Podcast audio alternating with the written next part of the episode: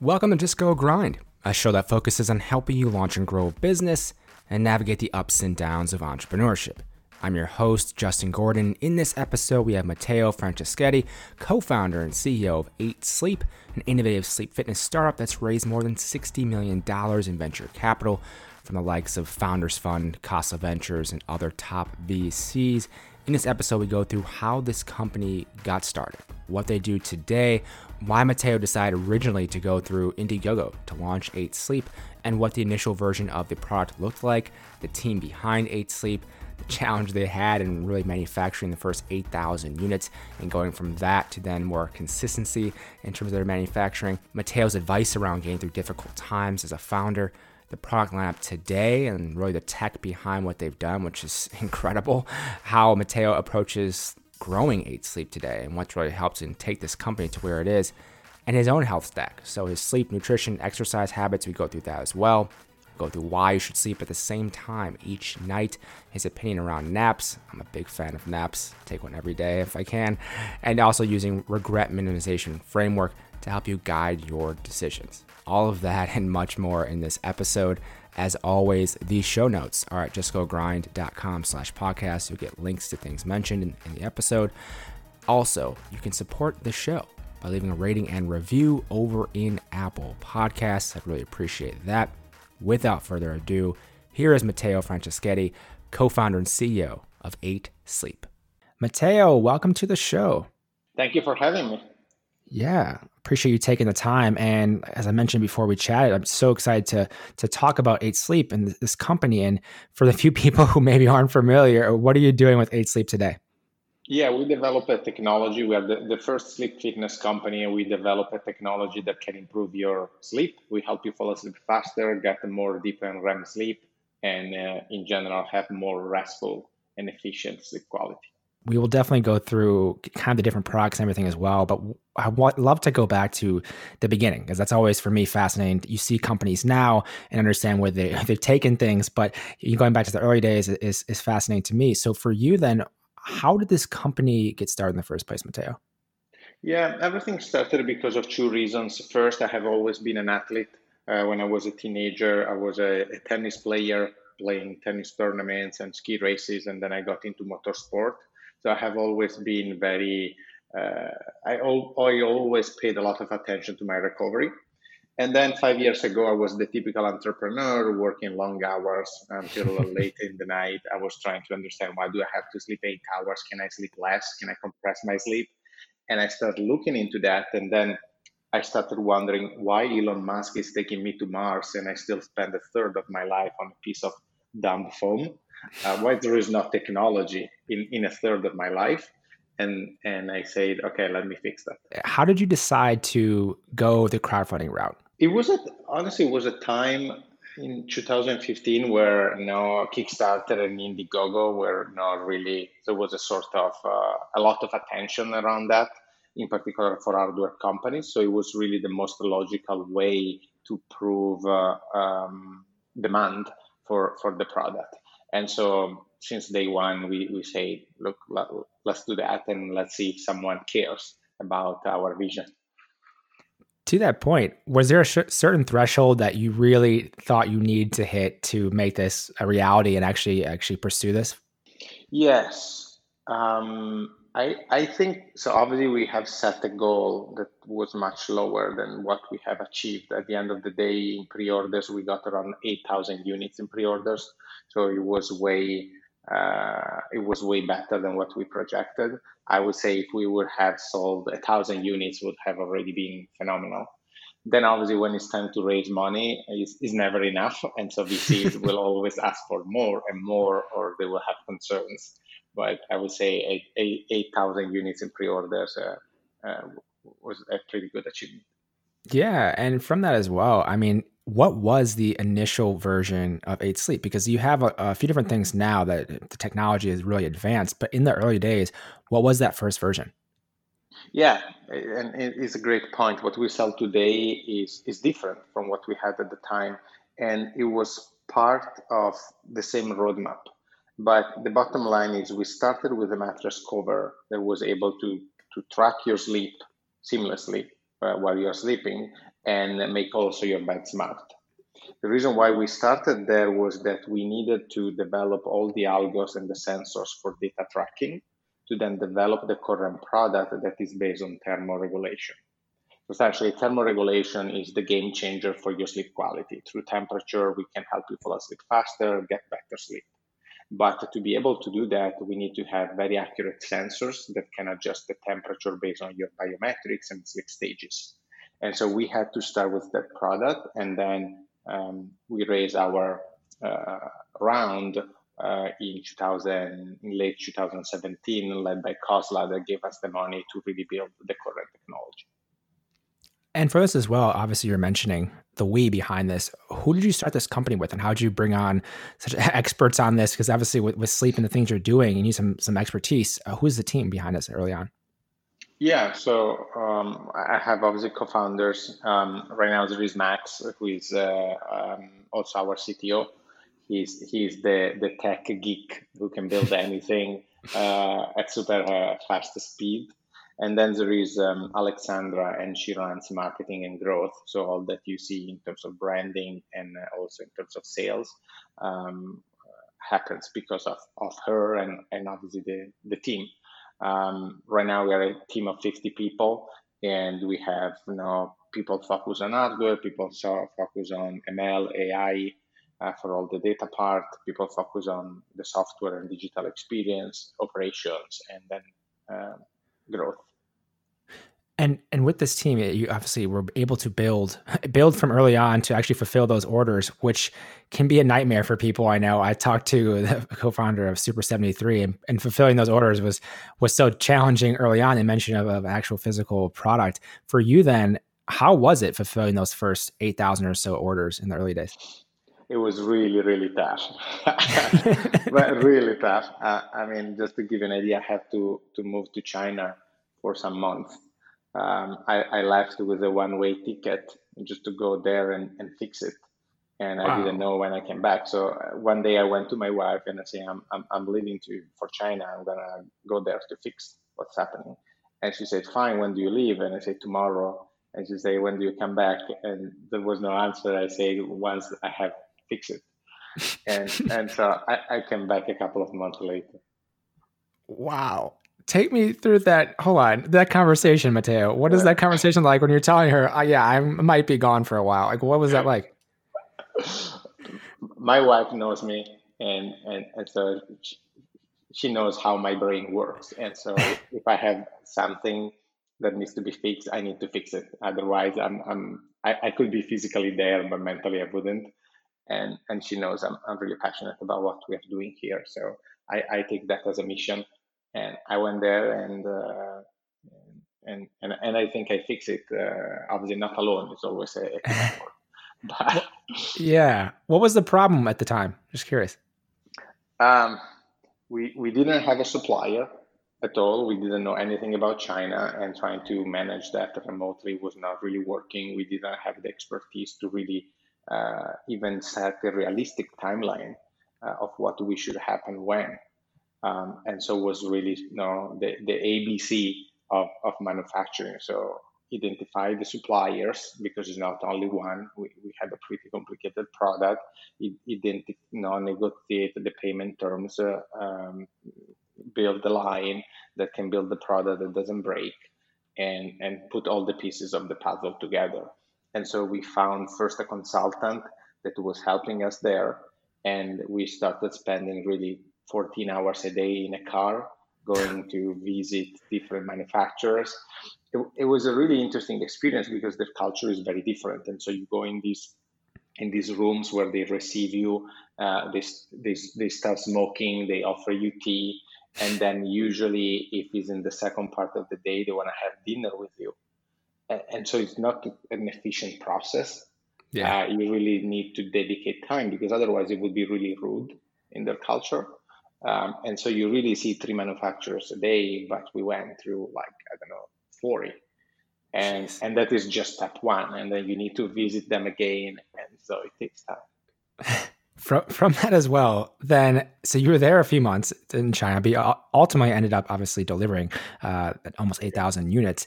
What fueled the growth from there in those early days? So you had the Indiegogo, which gets some some press, I, I imagine. What fueled the growth from eight at that point?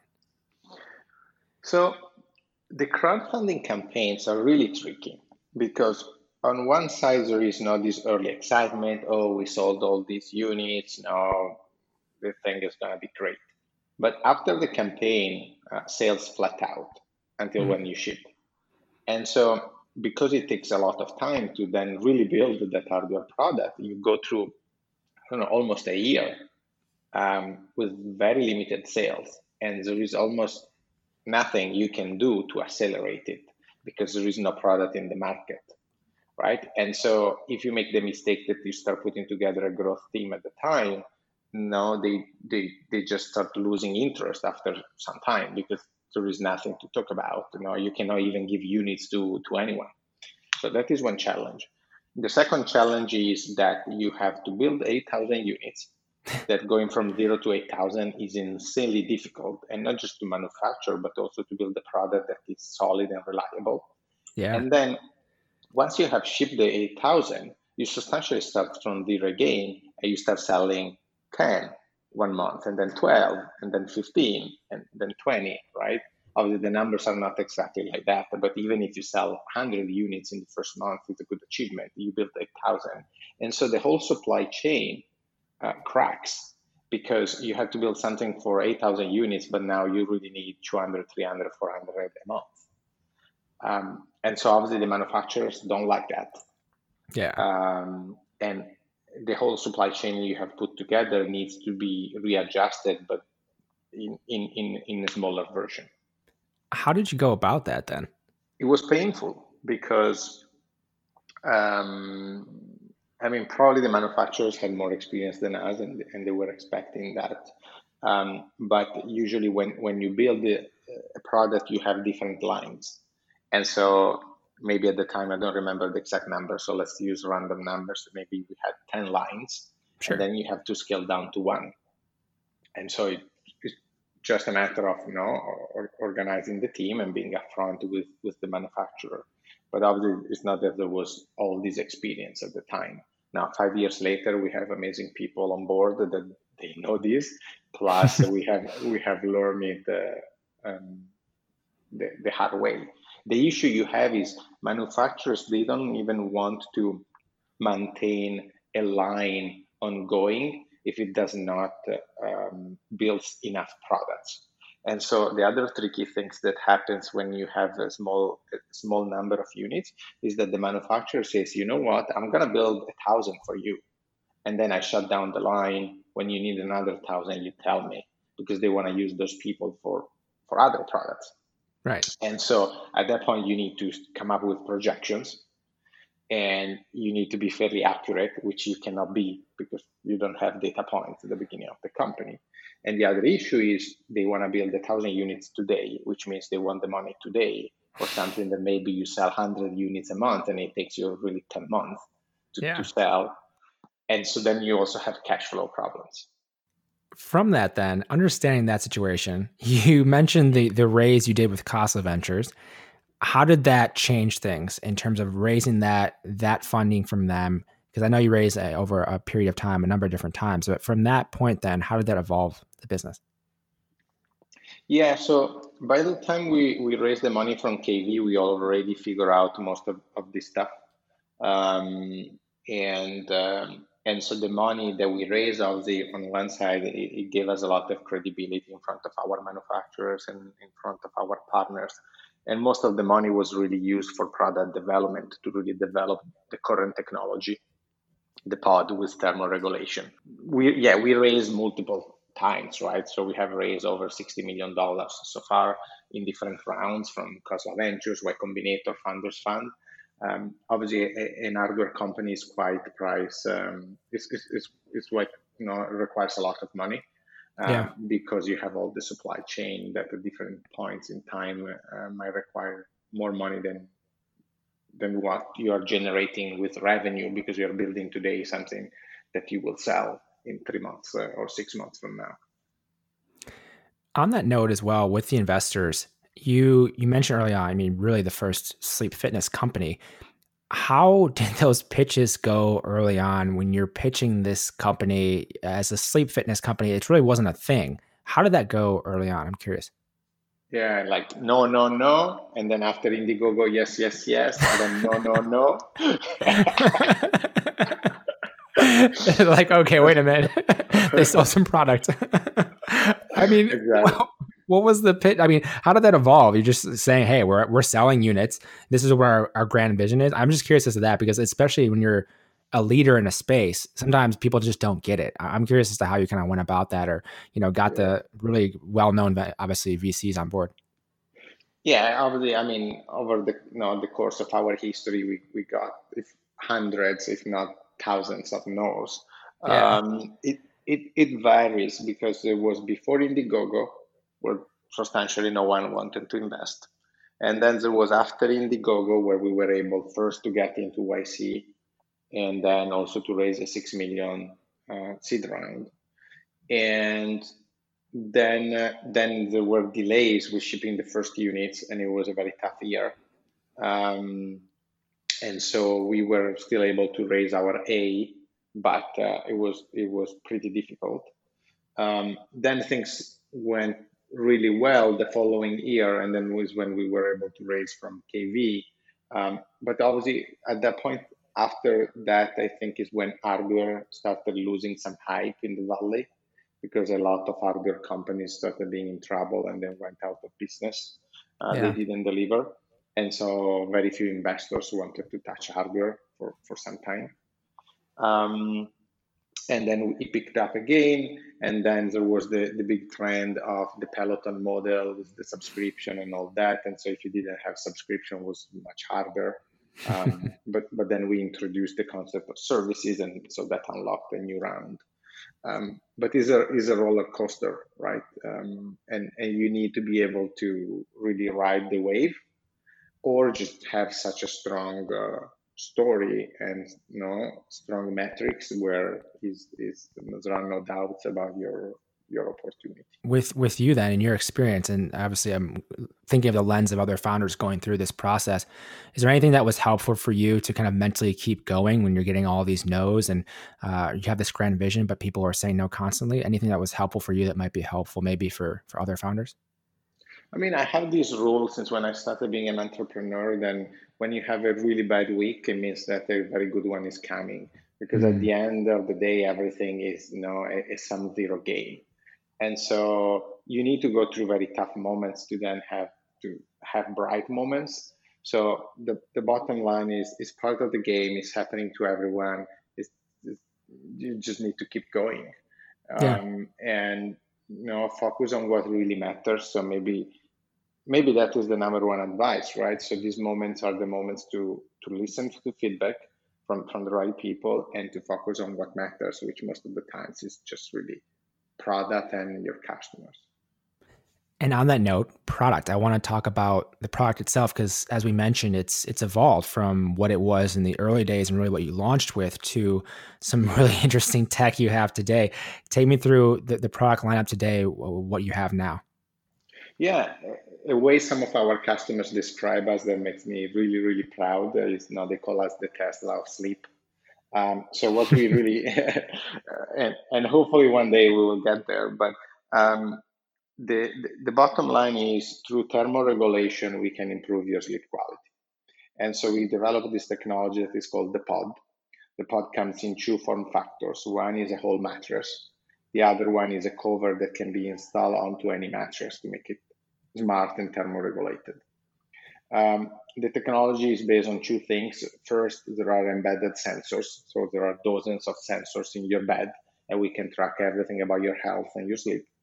And then, based on your biometrics, we adjust the temperature during the night to maximize your sleep performance. The vision that we have in, in five, ten years from now is based on two pillars. First, we want to compress sleep. What if you could sleep only six hours and get more rest than when you were sleeping eight hours. Yeah. The, the second thing is to transform your bed in a medical grade device that can save your life. We will be able to let you know if you're getting sick. We'll let you know if you have sleep apnea, if you have COVID, if maybe you're going to have a stroke. And maybe even further than that, we will be able to scan your body every single night and let you know if there is anything wrong with your organs. That that is what we are building. I mean, it's so compelling when you think about someone spending six to eight hours, whatever it may be, laying still on some device every single night. There's a lot of opportunity there to to do things with the technology side. And and I had heard in a different interview that you you said it really took you, I mean, like two years or so to develop some of the tech, especially around just making the beds cooler. What went into that? What were some of the, the, the testing that went into that, or just anything you could say around developing the tech that you have today? Yeah, um, yeah, it took us a, a, couple of years just to to build the second part, which was thermoregulation. Then, if you really look also at the sensor part, we're talking about five years. Yeah, um, it was a lot of engineering time, both on the hardware and the software. On the hardware, we had to really recreate and build all these uh, um, engine that is a thermoelectric engine that can heat and cool because each side of the bed can have a different temperature and the temperature can range between 55 and 100 degrees, slightly more than 100 degrees. Um, so it's a pretty big delta. Um, it needs to be quiet. It needs to be solid, right? Reliable. Uh, it needs to be Wi-Fi connected, and it needs to be comfortable. And then on the ML AI side, we needed to be first to make all the sensors work. And so we developed these unique sensors that we we are the only company in the world to have it. And then based on the sensors, we then need to adjust the temperature.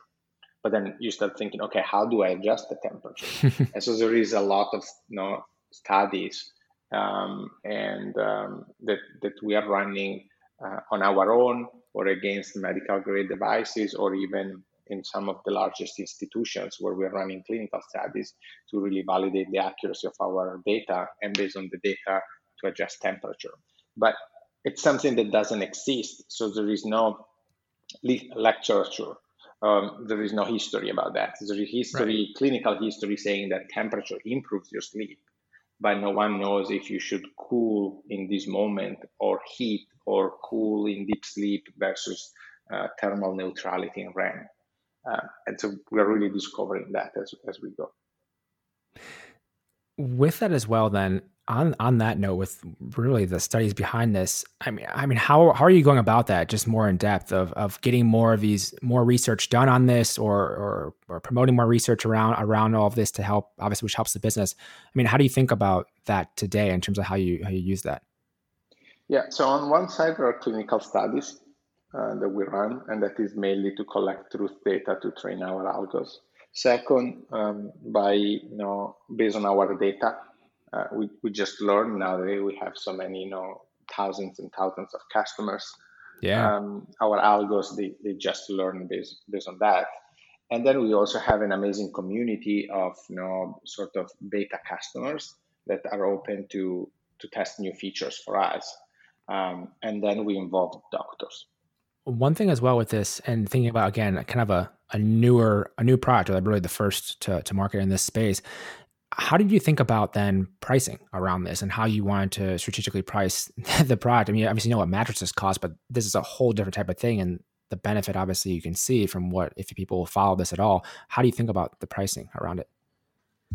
Yeah, in a couple of different dimensions. So the first one is we want to give you a premium product. And so that means that now you will have to pay a little bit more, but we need to deliver value and premiumness, very similar to a Peloton or a Tesla. Um, second, we are ambitious and we have a vision in 10 years and things we want to achieve in 20 years. And so we need to build a solid business that is here to stay. And so we need to set the price in, in a way where we are able to have a decent, good financials, right? Because maybe one day, if we are lucky, we could be a public company because that's yeah. the only way to be here in 20 years from now. And so, if you really, if you really believe in our mission and in what we want to achieve, um, there is a premium connected to that. And the reason of the premium is simply to make the, the company work to, to then have a future you mentioned the future side of it, and you know people kind of understand where you're at now, at least what you have to offer, which is pretty incredible already. what are you thinking about in terms of the future? I mean, I don't know, not really talking in, in detail or anything, but just in general about what you're going to be doing with with eight sleep. I'd love just to hear more about how you think about that in terms of sleep and beyond. Yeah, I, am I'm really really excited about the future because we are already working on that, and and we really want to control the whole environment for you, um, and so we want to control from light to noise to oxygen to humidity, air quality, everything as you sleep, because that is how we will compress your sleep. And so obviously there is the current pod that has a form factor and and you can immediately you know, buy on 8sleep.com. But I would say we are at 2% of what we want to achieve um, in the next 20 years. Um, and we want to really leverage the power of technology, the power of sensors, the power of ML to again transform your your your bed in a device that compresses your sleep and and saves your life. To that point, then, how do you look at growth today, and how do you grow at this point? Yeah, so we we we grow a lot organically, uh, which is really good. Um, so a lot of people, you know, talk about us and, and their experience, and they're really happy with that. And so that that is great. And then obviously we use paid channels is a minority of our growth. And then uh, we use now for paid channels all the traditional digital channels. Um, obviously, growth is important because it's you know, is is the only way you have to really raise money. You, you raise based on the current growth to prove yeah. product market fit, and then you raise based on on on the product vision of what you wanna you wanna achieve but you need both of them. Um, so growth is, is pretty strong and is going pretty well for us. Um, and so I'm excited about the future. Yeah. And one of the things I saw, and just in terms of, of content, how does that play a part? I know you said organic, and that, is that how people are are hearing about you? Obviously, the, the current customers, but you have a blog. Obviously, you're tweeting a bit. How does that play a part into growth as well? Yeah, I think it it happens in a couple of different dimensions. First, you know, th- thanks to people like you, where I have the opportunity to really share our story. Yeah. And I think you know some people, the, the right audience, might like our story and, and our vision, and say these people are crazy enough that, that I give them a, a chance. Um, second, I, I try to be active on Twitter.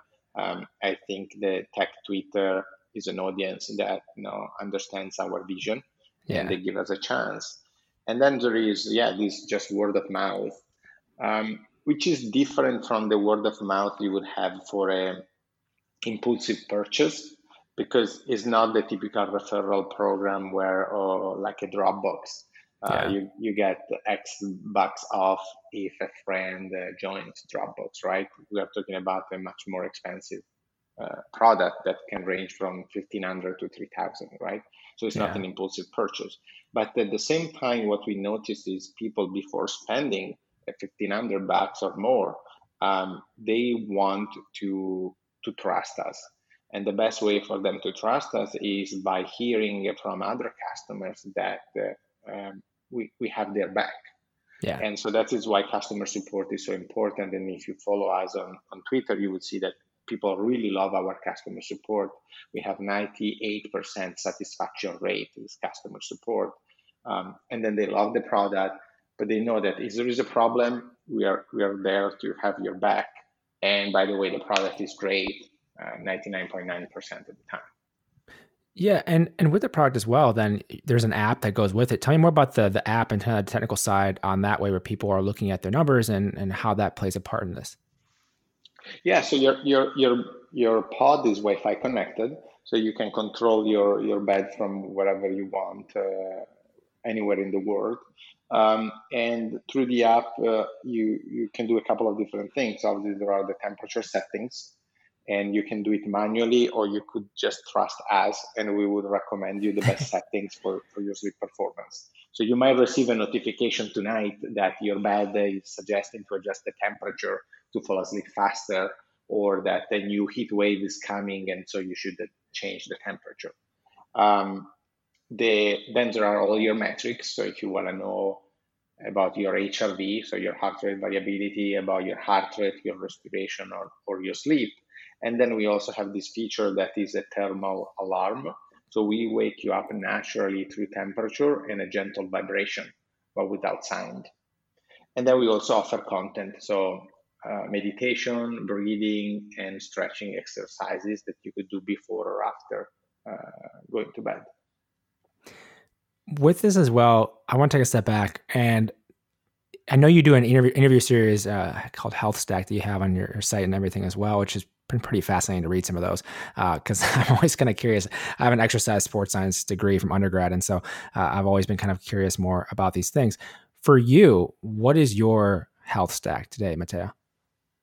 Yeah, I'm pretty obsessed with that. So let, let's break it down in three pieces. So health is based on three pieces. It's based on sleep, that is the foundation of health.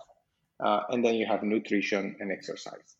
So in terms of sleep, um, right now I'm sleeping nine hours a day. Um, and I have seen all my biometrics improving since when I, I moved from eight hours to nine hours. Um, I, I take a hot and cold shower a couple of hours before going to bed to create the first thermal shock. I use blue wave glasses. Um, I use magnesium, uh, which helps to relax the, my muscles. Um, I use the Normatec uh, boots, the compression boots. They, they relax my, my legs because I have restless legs syndrome. Mm. Um, obviously, temperature in my bed is, is super important, and all the times I don't have my pod, I can't sleep. Um, and pitch dark bedroom um, with uh, also the temperature of the air set at my at my preference. Um, I wake up naturally with our thermal alarm, so there is no sound, but it, it makes sure that I wake up always at the at the same time. I go to bed quite early, nine thirty, um, and I wake up at six thirty in, in that range. Uh, so this is sleep. Um, then, in terms of nutrition, I'm on a keto diet. Uh, I fast almost every day. Um, so during the week, I fast for 23 hours almost every day. During the weekend, I do the 16-8. Um, and as a keto, I try to reduce the amount of um, of carbs. I use levels, uh, so mm. I monitor my glucose, and I have a, a, now a clear understanding of what food is good or bad for me uh, in terms of glucose spikes. And in terms of exercise, I really focus on two things. I focus, actually three. I focus on uh, HIIT, so high intensity interval training, uh, weight training, and then in the night before going to bed, I do mobility exercises. Mobility exercises are really good for um, when you will get old, uh, in, in, order to, to make sure that you know you have uh, all your mobility. It's funny. No one no one really thinks about that when they're younger mobility side yeah. of it. You're like, oh well, I can just do whatever I want all the time. And as the age the ages creep up, you really do notice that more and more. Like, God, I can't touch my toes or something else. And you're just like, wow, what, what am I doing right now?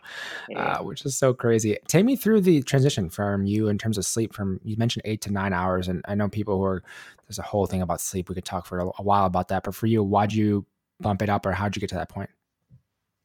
Yeah, it was uh, when COVID started in March and I didn't have to go to the office any anymore, and so I could save that uh, commuting time. I decided to try sleeping more and see how I was feeling. My HRV went up 14%.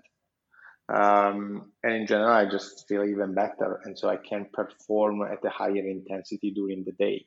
So because I cut commute, the time that you know I, I spend awake is substantially the same except for the commute but now i have extra power i have an extra edge because i have more more more focus. Um, and at the end of the day this is something that i always share in the interviews is do this test. Sleep one hour more per day for a week. Yeah. That means you are sleeping seven hours more which is substantially one night. And then uh, at the end of that week you know you, you just tell me how you feel.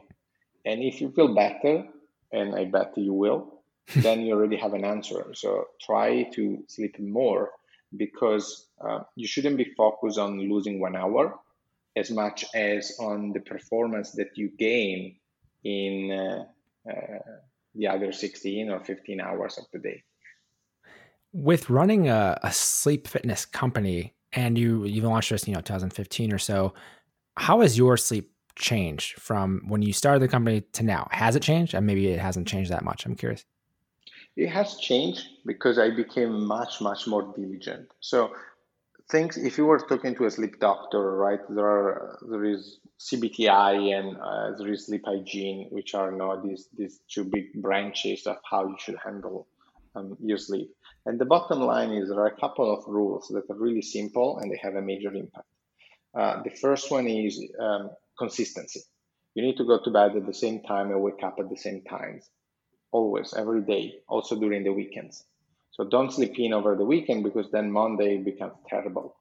Um, because it's like if you're sending the signal to your body that you are in a different time zone. If you not sleeping uh, for two hours longer than what you usually do. Uh, so that that that is one. Um, second, obviously, there are these behaviors that you can adopt before going to bed to you know start winding down. A lot of us, you know, uh, we have problems to fall asleep because our mind mind is racing, and so how can you slow down? Then obviously temperature. Temperature is again the, the biggest factor. 50% of the couples in the US they fight around temperature uh, because you know different people have different preferences because of gender, because of age, because of uh, metabolism, because of fat percentage, multiple reasons. So pretending that you and your partner sleep at the same temperature is just wrong. Yeah. Uh, pretending to sleep at a fixed temperature during the night is wrong. Um, and the reason is you have a, a circadian cycle and your body temperature changes during the night. And so the temperature of your bed needs to change accordingly to really ma- maximize your sleep performance. These are some of the things. And then obviously I started getting in, into trying melatonin, the blue wave glasses, the, the Normatec boots, uh, the magnesium, and, and, and also the, the hot and cold showers. Who do you follow in this space that you, you hear some of these things from? I'm just curious. I mean, I, I follow a lot of people more in the concept of, I would say, performance and, and biohacking. Uh, on the sleep side, I just like to, to read a lot of um, studies. And yeah. so I like, you know, clinical papers. I'm really into, I'm really passionate about longevity in general. So I read a lot around that. Um, and, um, and then I read about sleep and I read about uh, fitness in general and and that is how also the name sleep fitness comes from because i think in in the 90s and in the early 2000s um, sleep was seen like a, a, waste of time. But at the end of the day you should think of sleep exactly like fitness right? You go to the gym to take care of yourself and make sure you're fit and healthy. Think of sleep in the same way. So it's not that you're wasting an hour if you're sleeping one hour more. You're dedicating one extra hour to your health and to your body to then yeah. be at your best during the day. And if you start shifting just the, the perspective of sleep, that is that is when you really start understanding that by taking care of that, your heart rate could go down. You might not crave junk food anymore. You will have more energy to train. You will have more energy to be laser focused during the day. And even just your mood, because of hormonal changes, will be better with this as well, I mean, this is maybe a little, it's still on sleep, but what do you think about the naps? Obviously, you're talking about at nighttime, but what about, are you, do you nap or anything you heard about that throughout the day and how that plays a role? Yeah, I would say naps are amazing, are one of the best things that, that you could do for your performance. And so the reason why you, you feel tired uh, at night and you feel more and more tired during the day is because of adenosine. Then adenosine builds up in, in your brain and, uh, and it creates a pressure. By taking a nap in the middle of the day, you reduce your adenosine levels. And that's uh, a great trick to feel great in the second part of the day and still be able to perform at your best. So, actually, one thing that I do is I drink an espresso, then I take a nap mm, for 30 yeah. minutes. And the reason is the, the coffee usually it takes around 30 minutes to kick in in your body. And so if you keep you know, your, your nap short, which is what you should do because you don't want to get deep sleep or light sleep or sorry, or, or REM. Um, by the time you wake up is when the coffee is kicking in. And so at that point you will feel a super boost. I'm a big fan of coffee naps. I will say the same. Yeah. Take them almost every day, actually, uh, which is a routine I love. I, I'm I'm curious with with Eight Sleep. Then, has this just ruined other beds for you? I mean, can you even like sleep on other beds after you've experienced this? Like, how does that go for you? I should, I struggle a lot when when I travel and I go in hotels. I really, really struggle because it seems to me to go back to six, no, the the, the 1600. in, in, it's like if you were going in a car without AC. Yeah. Oh Jesus! and, and, you have to you know, to to move down the, the window manually. It's like saying, man, what what the hell? is this a car from the 60s? Um, so I struggle a lot. Yeah, hard to go back after you've uh, experienced it, I imagine. And like I've been interested, I've heard about it for a while. And and with this as well, just taking a step back as well, I'm curious as you as a founder, you've been doing this for five years, but you had another company previously as well. Uh, this company obviously has, has been pretty successful. What helps you invest in yourself as a founder mentally? You, I mean, as a founder itself. So I know there's the side of learning more about sleep and, and those studies you mentioned reading but what about how you invest in you know leading your team and really building a company yeah i think i'm really excited about the opportunity one one thing that you know, we, we always talk about in our alliance is uh, we're really lucky to be working on on a big problem because it's not just about sleep itself, it's really about health and longevity and living a, a longer and happier life. And so there are not too many companies in the world that have a mission that fulfills you um, that much, where you really know that you're having an impact on, on, on the life of uh, hopefully one day millions of people. Um, and so I use this regret minimization framework that uh, Jeff Bezos is, is, famous for.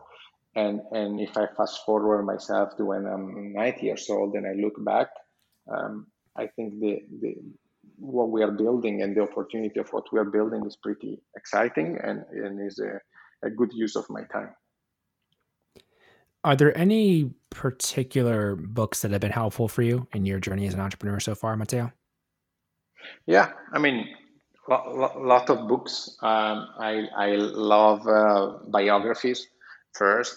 Uh, there are many that are interesting. Recently, I read the Almanac of Naval, which ah, is yeah. uh, which I, I, I love. Um, I'm reading this this week meditations from uh, Marcus Aurelius. Um, I'm I'm really excited about that. Um, but yeah, I, I try to read probably a, a book per week, um, and so I'm I really push myself to to self improve um, the, the way I think and the way I learn um, every week. On that note, I, I, when, as we kind of wrap things up here, what does your kind of daily schedule look like? You mentioned the sleep part of it, but take me through what a day looks like. I'd be really curious. Yeah, so I usually wake up uh, around six thirty. Um, then I usually have uh, I have a tea first and and that is when I go through everything that happened during the night. Um, I check sales. That, that is not the best way to wake up, but I'm too curious to know where did we close the previous day. Can't help um, it. and so I answer Slack messages, all that part. I just want to make sure that there is nothing urgent pending. Then I read the news, um, in particular Wall Street Journal, to just you now make sure I'm updated with all that is, is happening. Um, then I usually train and by probably 8.30 is when i start my day um, if i didn't train in the morning i try to go running in the middle of the day uh, for 30 minutes 45 minutes doing some sort of sprints. Um, if i already train early in the morning and i have time it depends on the days um, i might take a nap um, and then usually around 7 is when i, I finish um, to work uh, more at the computer more in the formal way. Um, and so then I cook with uh, with my wife, or we go for a walk, and um, and then I read at night. Uh, that is when I read most of my of my books. Uh, so after dinner, I try to to to relax. Um, yeah, the over the weekends, usually Sunday afternoon is I start working again because it's a good time for me to catch up and prepare the week. Saturday is the one that I take uh, more off. I would say I'm I, am i am not really good at disconnecting, so I'm I'm always on. Uh, but I would say Saturday is, is, is the day where I, I, I try to take a bit more time for myself. Yeah, from doing a couple hundred interviews at this point of founders, uh, it's it's hard to take any time like completely off, like a day. But I, I have heard as well the Saturday from a couple couple people now that really say that that's the day they take almost completely off, if not completely off, and then get back to Sunday prepping for the week again uh, ahead, which I think is a good schedule to have. And everyone has to find what works for them. But uh, yeah. I've tested as well. It seems like that's seems like that's the best way to go about it because you're at the end of a week, then you get Saturday. Okay, that day is more so off and yeah, being prepared ahead of the week is always great. And and as we are kind of wrap things up here, is there anything else you would say to other founders, other entrepreneurs, uh, you know, running running companies just from your experience? I just want to give you a chance to say anything else you'd like to tell them. I mean, I, I think what I would say is uh, there will be tough times, and it's just normal. So just keep going. Um, it's going to be tough. It's going to be hard. Otherwise, someone else would have already done it. Um, just just keep going and and try to focus uh, on what matters. Most of the times is your customers and and your product. Stay lean because you will need money for unexpected things. Um, and and have fun because it's it, the fun comes through the journey. It's not the end point. It's not really a mountain where oh, when you will be at the peak of the mountain and finally you will have all this happiness. You need to find the happiness in the journey and the journey is made by tough moments that then will unlock um, happy moments. Matteo where can people go to learn more about 8 sleep and connect with you as well? Yeah check us out on 8sleep.com um, e-i-g-h-t like the number 8sleep.com um, and you can also follow me on Twitter on m underscore Franceschetti, which is my last name. It's complicated, so don't worry. On, on our homepage on 8sleep.com, uh, you, you can find a link to my to my Twitter. I usually tweet mainly about 8 sleep and but in general about sleep, nutrition, longevity, and fitness. So if you're interested into that, um, feel free to follow me. Perfect. Matteo, thank you so much for taking the time to come on the show today. Uh, my pleasure. Thank you for having me. Thank you so much for listening to this episode of Just Go Grind. If you want to follow along on the socials for all things Just Go Grind and with me as well, you can find Just Go Grind on Instagram and Twitter at Just Go Grind. You can find me on Twitter at Justin Gordon212. Find me on Instagram, Justin Gordon8. Thank you so much for listening. Have a great day.